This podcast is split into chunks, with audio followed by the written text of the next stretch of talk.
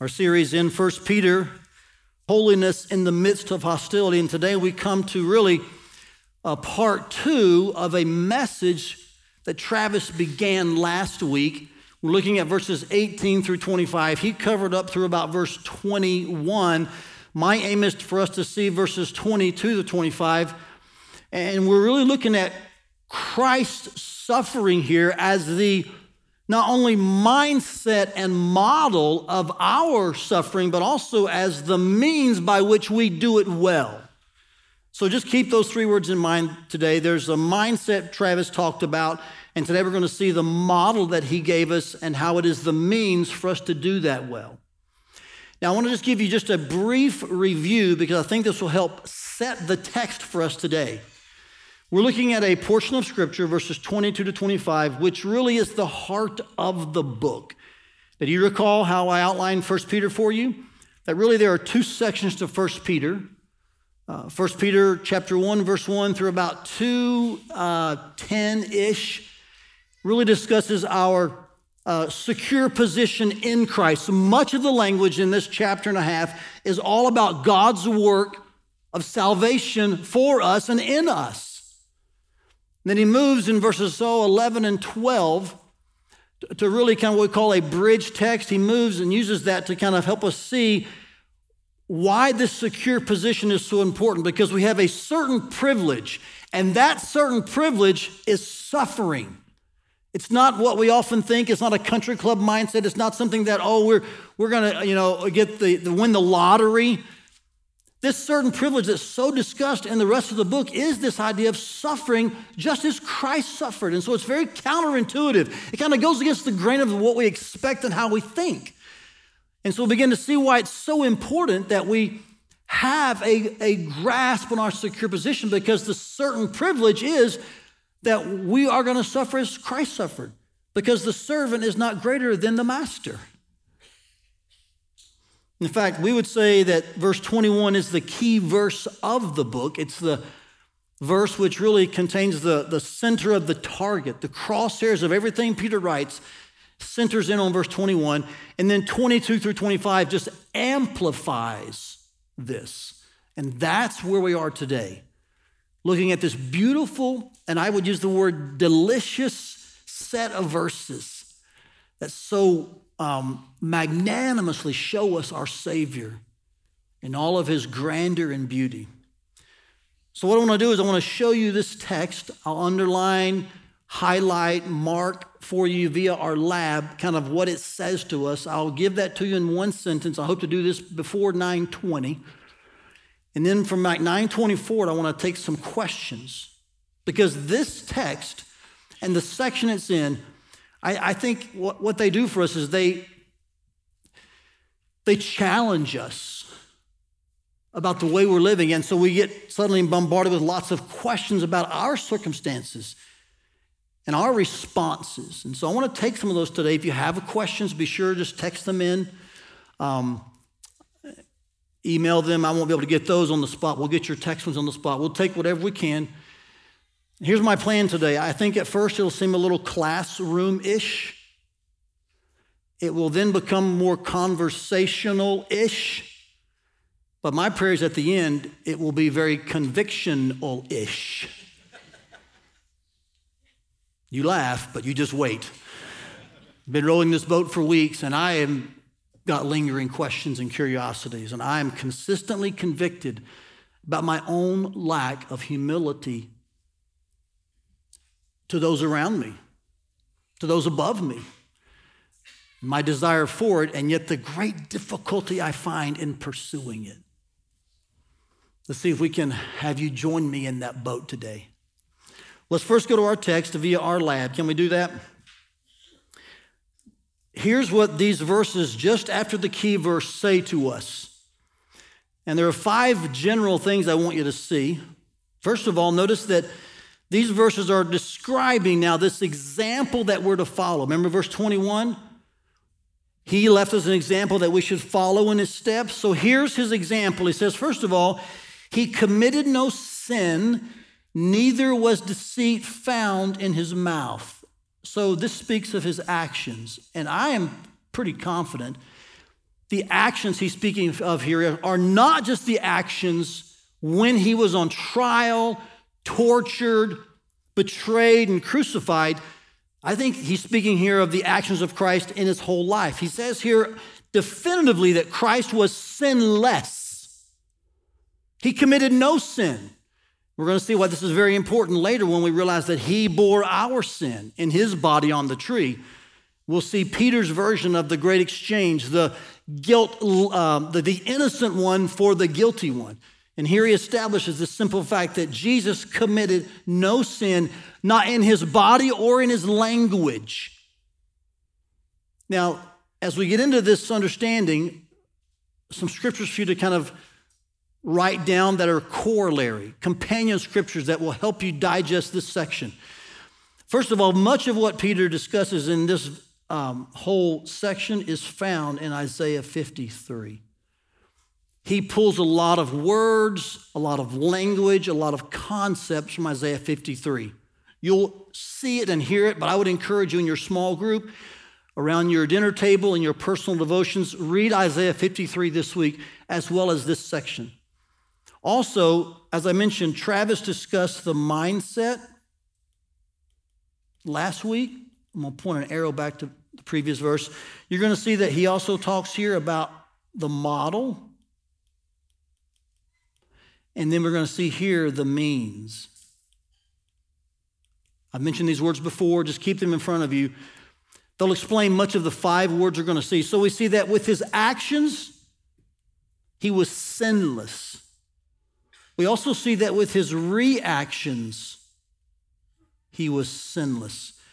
Write in the word reaction here.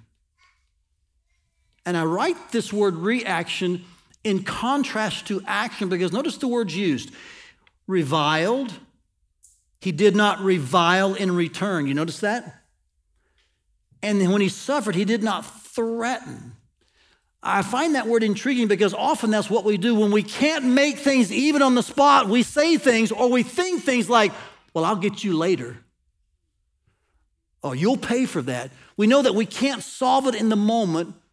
So we, we think we're enduring injustice and we're suffering wrongly, but then mentally we say, Well, I'll, I'll right the wrong later. We threaten. The Bible here says that Jesus did not commit any sinful actions with his body or language. And even when he was reviled and he suffered injustice, even in those moments, he did not sin by thinking or saying, I'll get you back later. I mean, what a, what, what a, uh, a perfect, holy Savior, God among us. And you're seeing this lived out now.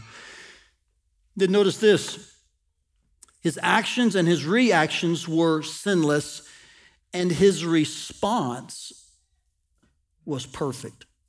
And his response can be summed up in the word entrusting. So just write the word response. And you, you could assume this was a reaction. I chose another word to use because in his response, he's saying no to wrong reactions and he's saying yes to the right response, which is to entrust himself to him, speaking of God, who judges justly. Now, let me just be very transparent and somewhat scholastic about the text here. This is a very good translation of this phrase. However, the word himself, do you see this here? Put a cloud around it. Technically, it's not in the original language. It is a, it's a good uh, implication. So I'm not saying that it's not helpful. These guys are way smarter than me, all right? But if I just took the Greek New Testament, it would say he continued entrusting to God or to him who judges justly. My sense is this he did not only entrust himself, he entrusted the entire situation, including his enemies. And so, Jesus, in those moments of betrayal, mock trials, um, crucifixion and torture, he not only entrusted himself, he entrusted the whole situation to God, such as the treatment of those who were mistreating him, which is why he would pray, Father, forgive them, for they know not what they do. He was praying for justice to those who were punishing him. He was praying for their forgiveness. So, this is an amazing thing that in the middle of this incredible injustice and mistreatment, this suffering, here's Christ's response. He entrusted everything into God's hands. This is perhaps the action of someone who's humbly submissive. You recall the two words we've been using for weeks now? To have a humbly submissive posture to those who are in authority over us. This is perhaps what that looks like. When you can't control and can't change what's happening to you, you entrust the entire situation to God. This is what Jesus did, and this is the one we're called to follow in his steps. I've got four minutes left to try to finish up two verses. Can we do it? I think we can. So we see his actions, his reaction, and his response. The first two are sinless. The third, his response is righteous. And now we're going to see the reason that was necessary. Notice that Peter now turns from the practical to the theological. He moves from talking about this model, and now he speaks of why this model is so empowering. Like, there's more to this model than just imitation. We're not just to go out and say, well, I'll be like Jesus. We actually have to see that what Jesus did empowers us to follow him. There's more than imitation on the table. There's this idea of, of regeneration, of, of we can call it digestion. We have to do more than just say, Well, I'll try to do what he did. We have to actually ask him to empower us by what he did to then follow what he did. And this is why Peter goes to such a theological statement next. He says, He himself bore our sins in his body on the tree that we might die to sin and live to righteousness. Here's the reason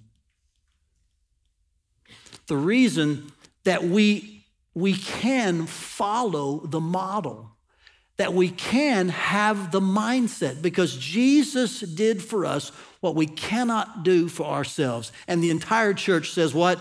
Amen. Hallelujah. Praise the Lord. Look how Peter here so clearly spells out what happened on Calvary. He himself, a very personal, uh, way to describe Christ's substitutionary sacrifice for us. He bore our sins in his body on the tree.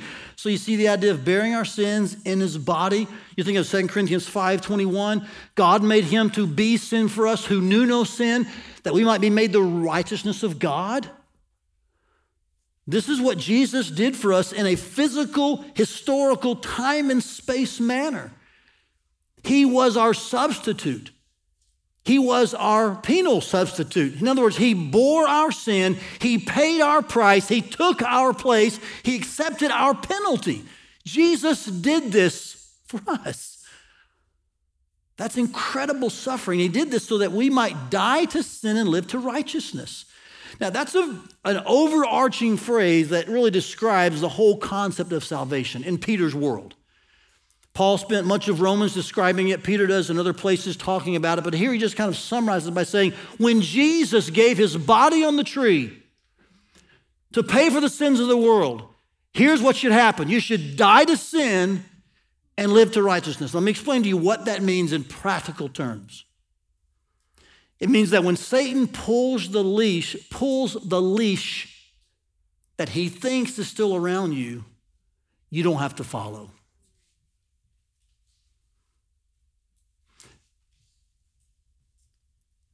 Practically, this means that you do not have to give in to sin. It does not have power over you. It does not, as Paul would say, have dominion over you. It doesn't rule you. Why? Because Christ paid the price for sins. He bore it in his body. The word tree there is not the word for cross, it's the word for tree. Probably hearkening back to the Old Testament when those things which were cursed were hung on a tree outside the camp. And so Christ was cursed for you. He bore your shame and your sin. And because he was raised from the dead and satisfied fully all that was expected by God, he has broken sin's power over his people. So, church, you don't have to sin. Do we sometimes? Yes. We think that leash is still on our neck, and when Satan pulls, we have to go. I regret every single sin I commit, not only because of its hurt to other people, to my own soul, but because I know I actually don't have to. Christ's death has freed me from sin. I'm now dead to it. I'm alive to righteousness. I'm following the Spirit. I'm indwelt by the Spirit. I can live to righteousness.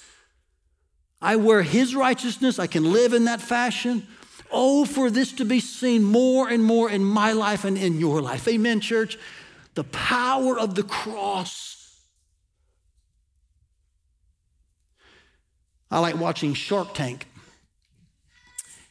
And on that show, my favorite host is Mr. Wonderful because of the simple phrase when he's done with an idea and he's not going to invest any money, he says, You're dead to me. Now, I'm not vouching for his politeness, all right? It's a show after all. But that's the attitude we should have when it comes to Satan and sin. When they come to tempt us with an illusion, when they come to show us something that actually will only be fun for a season, when they come to draw us away from actually what is helpful and healthy and right into what is actually destructive, when they gloss over the price you'll actually pay, when all that's occurring, we should say, You're dead to me. And we can because of Christ's death for us. So, this is the reason that we can take the actions that model the life of Christ, especially in moments of suffering. And then Peter begins here now to just summarize again the result of Christ's work on the cross for us. Here's a further description of what it means to die to sin and live to righteousness. Look what he says next. By his wounds you have been healed. Do you love that? When he died, he healed you. Spiritually, he brought life to you in the middle of your death by his death. This is what Jesus has done for us on the cross. And then, of course, he explains more about what that means. Notice the word for here. It's an explanatory phrase to verse 24. For you were straying like sheep. That's Isaiah 53, isn't it? Verse 6 All we like sheep, we've gone astray. But he says, here's what Jesus Christ has done through his death. He has now turned us around, and we've gone to the shepherd and overseer of our souls. Referring to Christ, only Christ is called the shepherd of the sheep in the New Testament. So, whereas him in verse 23 refers to God, here I think Peter is referring to Jesus and he's saying we've been turned around. The word return's a little confusing to me. It indicates perhaps that we were with Jesus and now we got away and we came back. I don't think that's the, the sense of the word in the text. It really means to be turned around. And so we're straying, like Isaiah 53 says, we're wandering, we're lost. But Christ in his death, he turned us around. We're back now to the shepherd and overseer of our souls. Now, let me just make a comment that what Christ is healing and what he's overseeing, what, he, what he's shepherding is our souls, right? See that? So any person that says to you, any prosperity gospel preacher that says to you, ah, that phrase, by his wounds you've been healed, you're guaranteed healing. They're actually not telling you the truth. Now, I don't think this excludes physical healing, but I can tell you factually and grammatically and theologically, this doesn't guarantee your healing. I would say textually, it speaks to spiritual healing. Here's why. You'll be surprised at how simple this is. What are the last two letters of the word healed? Same with me. ED, it's past tense. If you maintain, as some prosperity gospel preachers do, this verse guarantees physical healing, then technically, based on this verse, you should never even get sick because this is in the past tense. Are you with me? It says that it already took place. So, really, if you think this guarantees physical healing, you should never even get sick because this already happened. The truth is, he's here speaking of what our souls have experienced. There's nothing in this whole context that relates to a physical healing. It's about Christ's work on the cross to save us from our sins, to make us alive to righteousness. So, church, don't hear me say that we can't be healed physically. I am a convinced follower of Christ that he heals physically. But it's not guaranteed by this phrase. This is a phrase guaranteeing that at the cross, Jesus healed the most important part of you, and that was your soul. And so, for all who believe, here's what I can guarantee that when you confess, repent, and accept Christ as your Savior, He will heal you fully, spiritually, internally. He'll change your soul, change your eternal destiny. I can promise you that. I can guarantee you that. That's what this verse says. And so the result of Christ's work is that we've been healed spiritually, we've been returned to Christ, turned around to Christ, and now we can follow in his steps by living a life that models the very life he lived. So, in short, I just would simply summarize these delicious verses in this way In fact, let me have you read it with me, okay? Because I want to make sure you, you get the two words that we're really trying to press in today on. And that's this Christ's unjust suffering is not only our model for life, it's our means to life. Did you catch that? Because often folks will read verse 21, then read here, and they'll say, well, that's just a good model to shoot for. And the sense is that it's only about imitation. I'm here to say this is about way more than imitation. Christ is not just giving you a suggestion to, you know, try to live like me. It's a good way to, good way to go. He's saying the only way you can live like me is through what I did for you. It's all about empowerment by the cross so that you can imitate Christ. So these verses describe, yes, the mindset previously, of course, the model in the middle, but the means by which that can happen. So, together, church, will you say this simple take home truth with me today? Then we'll dive into some questions together. Christ's unjust suffering is not only our model for life, it is our means to life. I didn't make it by 920, but I was close. Let me take a few minutes and answer some questions I think that have arisen. Maybe you've texted some in. I got one over email yesterday I want to start with. It's a fantastic question. It's probably the question that everyone's wanting to ask but is afraid to ask. This person asked it in a beautifully humble way. Let me tackle this one first, and then we'll maybe try to take two or three questions if we can squeeze them in. He actually asked four questions to begin. Then he spends some more time in his email and he says, Let me rephrase the questions. I'll read you all five. Is that okay? Because you'll, you'll kind of sense, like, that's what I've been wondering, Todd. He says, I'm curious where the line is drawn when being asked to knowingly do self harm to your body, perhaps under the guise of doing something for the greater good of others. He's asking about humble submission. Like, do we have to do that when we are being asked to knowingly do self harm to our body? Here's the second question What do we do if someone in authority is asking us to do something we know is harmful to ourselves?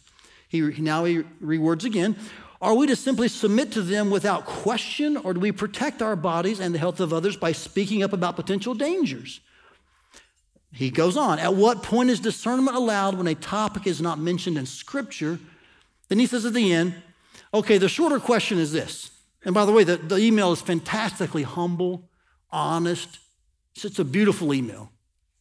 He says, Where is the line where healthy discernment is okay for Christians to politely push back on human institutions or authorities, asking them, who are asking them to do something to their bodies that they are not comfortable with, especially when not just specifically addressed in the scriptures? That's a great question. In fact, most of you are probably wondering that question about some area.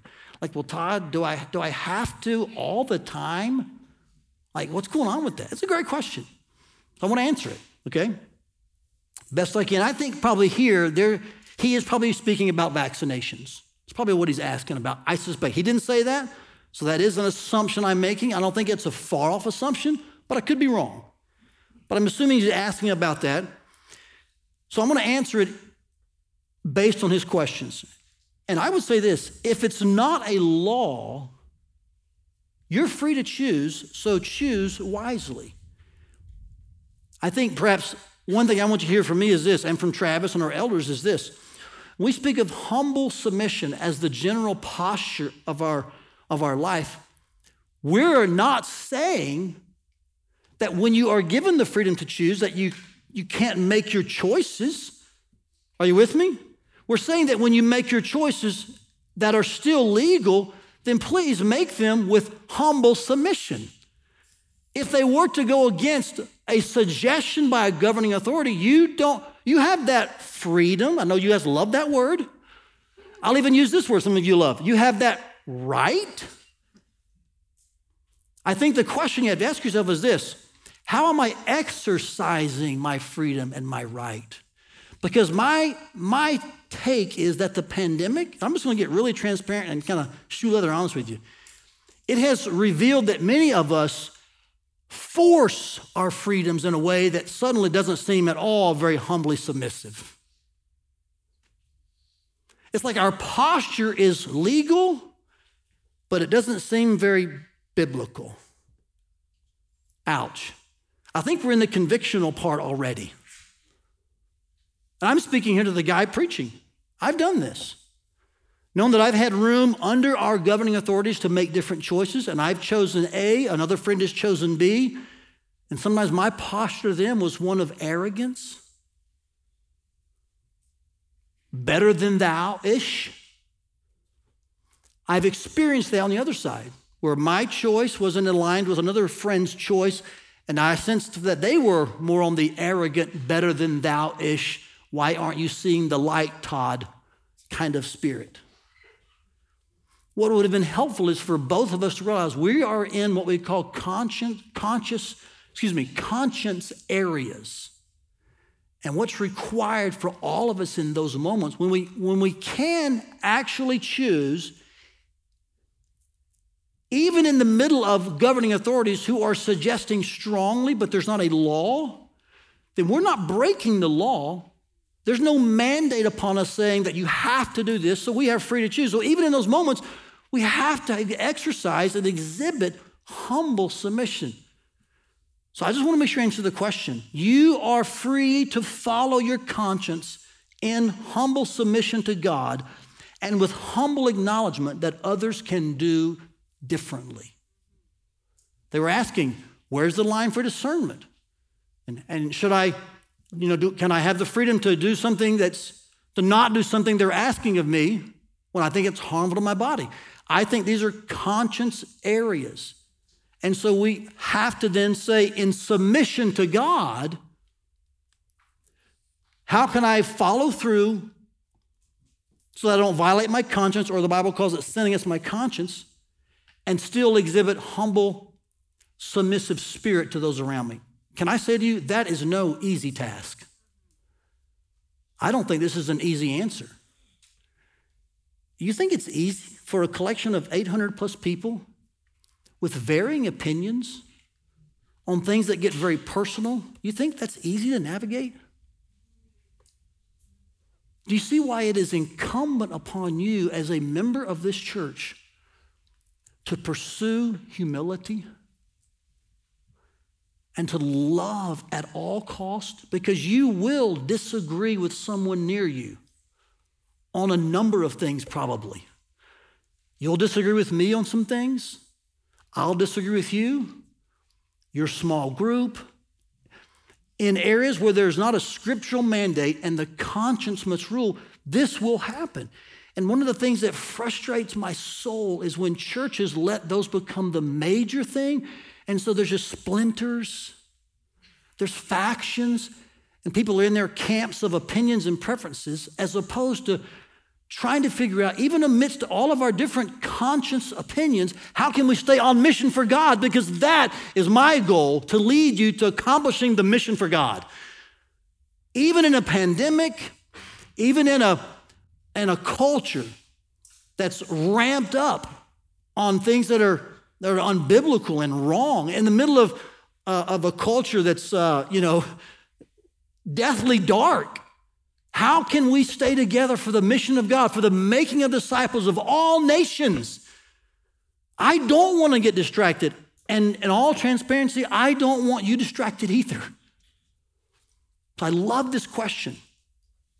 And so, in, again, to repeat the answer, because I think it will help us, you are free to follow your conscience. Discern well, look closely. If you are free to choose, then use your conscience and God's word and place yourself in humble submission to God and then humbly acknowledge that others can do differently and not be out of step with God. Often we want to turn conscience areas in which the law has not, our legal authorities have not mandated something. We want to take that and then say, okay, here's what everyone else should do, and it becomes a legalistic point for us. And we grab it as a club and beat folks over the head. But in return, in, in regards to vaccinations, I've heard that. Some have mandated and said, you know, in their own personal list, you should never have uh, do it. Others have said, you, everyone should do it. And there's no verse about it. And some have taken some verses and said, well, you should apply it this way. And other folks have said the other, the opposite. I'm saying it's a conscience issue. And so, even when it's a conscience issue, you have to exhibit humble submission, first of all, to God how he's leading you through his word and your conscience. And then you have to exhibit that to others who actually have the same right you do and may land in a different place. I just used the word right. It wasn't my goal there. I'm not a real fan of that word right now. But I think you get the hint, right? So, can you exhibit humble submission to God and others, even in areas in which you disagree? I think that's the answer to his question. Now, I want to address one more thing, then we'll take two questions from our text line. And this is where it, it really gets uh, fun for me. He says to me in his email, I think he's uh, onto something here. He says, My sense is that the last few sermons have leaned towards being called to passivity. So I, I grant him that. That in our American culture, in our Western mindset, what you've heard from Pastor Travis, Pastor Ed, and me would lean towards you thinking we're asking you to be passive. But here's what's happening humility is anything but passive. And we've adopted more of an American definition than a biblical definition. I'd remind you what Jesus said about himself three words. He said he was meek, gentle, and lowly.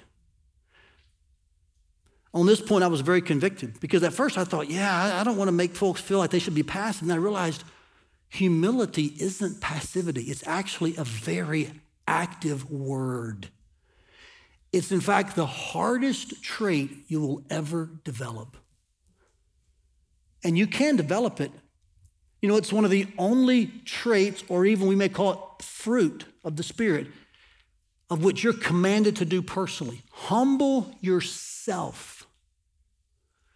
So there is some action you take. And I'll just tell you from a first person perspective, this is the hardest thing to do.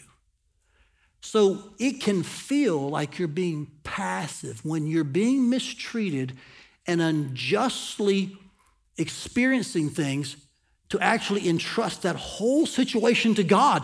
That can feel very passive. I grant that. But it actually may be instead biblically very humble.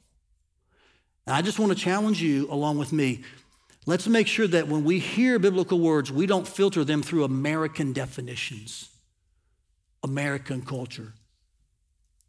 God calls us to humility. And is there the possibility that that could look like you're being passive? I probably would say yes. I wonder if folks thought Christ was being passive. My mind went right to Peter when he took the sword out and he chopped the ear off of Malchus. Remember that? And Jesus said, Peter, put your sword up. Did Peter think, Really? Like right now? We need it more than ever. Like, I, that's probably what I would have said. You too. Did Peter think, Christ, you're being so passive right now? Maybe, I don't know. I'm just saying to you that it is, this is a, it's a beautiful email.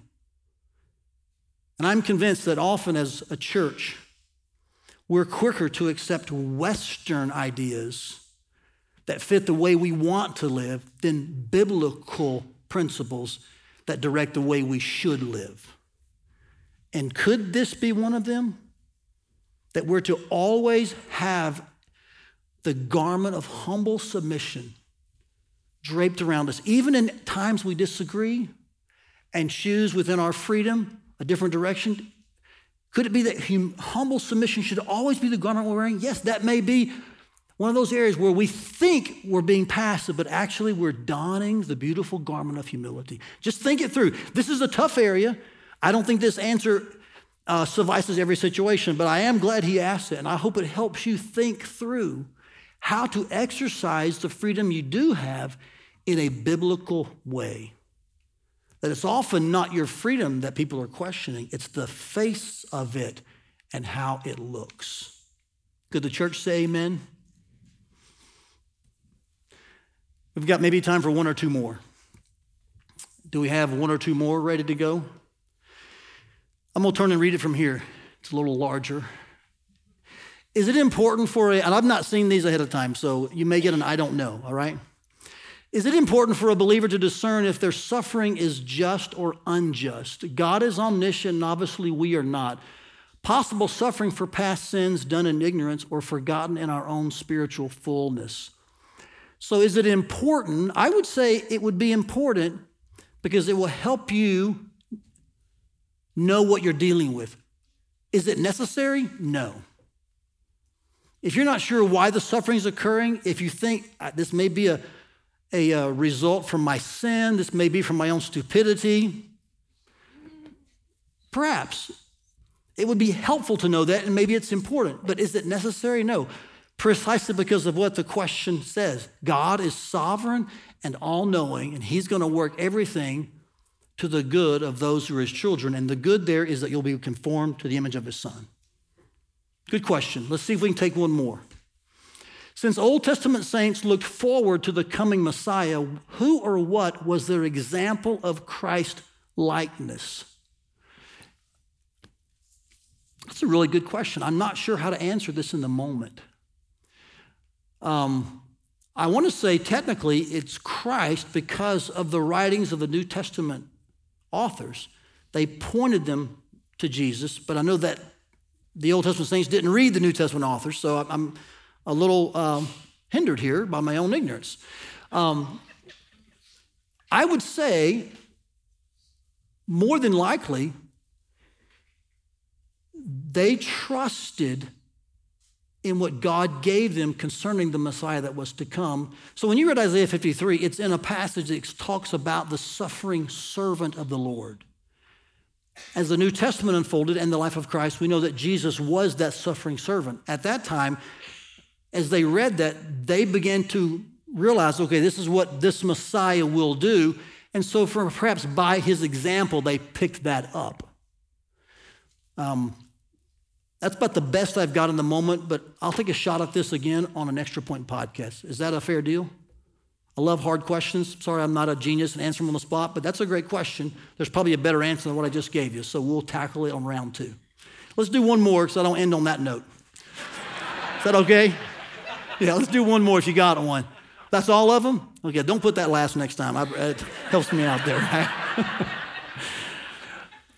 uh, you can tell even by the questions and this email, and just even what's in your heart, that there is a, a road ahead of us to navigate when it comes to living humbly submissive that is difficult. Would you agree with that? And would you just uh, affirm my own predicament at times that humility is the hardest thing to pursue? Would you agree with that?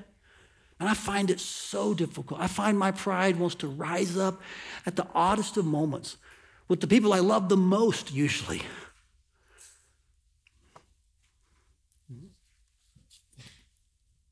This is why this section is so important for us because we can't pursue a humble, submissive posture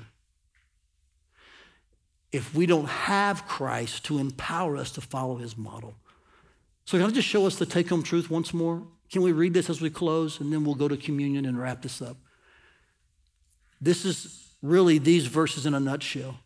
Together, church.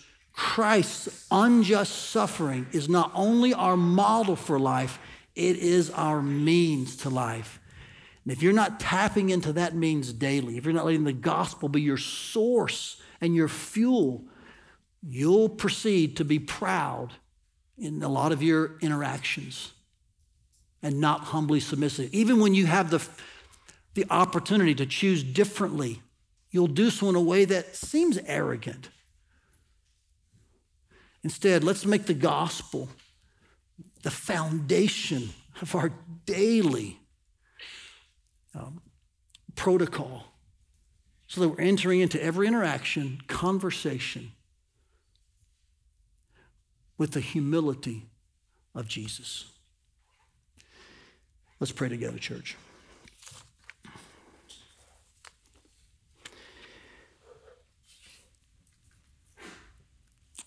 Heavenly Father, an odd message in some ways. I, I just sensed earlier, a few weeks ago, the need to have some Q&A time, and this has been helpful to me and helpful to our church, I hope. I don't want to end on notes of ambiguity per se. So, God, I pray that in our curiosities, in our um, rightful disagreements, in our preferences and opinions, in all of these conscience areas, you would grace us with a humble submissiveness to you, first of all, and then to acknowledging that others can choose differently and we can be in the same family and get along. But God, when your word speaks clearly, I pray we would have the humility to get up under its weight and not negotiate with you. So, Lord, in regards to that, you have spoken clearly about your mission. It is to see disciples made from every nation, language, tribe, and tongue. It's for the church to be proactive and persistent in getting the gospel outside of its own walls. So, Lord, would you convict us of our disobedience to that and our unwillingness at times to submit to that? Would you call us out of our comfort zones and laziness? And would you, God, and I mean this with, with a clear conscience, would you cause us even to release our, our legal rights, if necessary, for the advancement of the gospel? That if it were better for the cause of Christ to be humbly submissive to our governing authorities, even in perhaps a suggestion, if that is what you would allow our conscience to do, may we be willing to release even things that we could claim for what is most important. Lord, these are hard things to pray, they're hard things to say. Oh God, for a church, for an entire flock flooding the mission of God, that is our prayer. Every single member, all about developing devoted followers of Jesus. God, I pray you would grace us and blanket us with a humble submissiveness to that end game.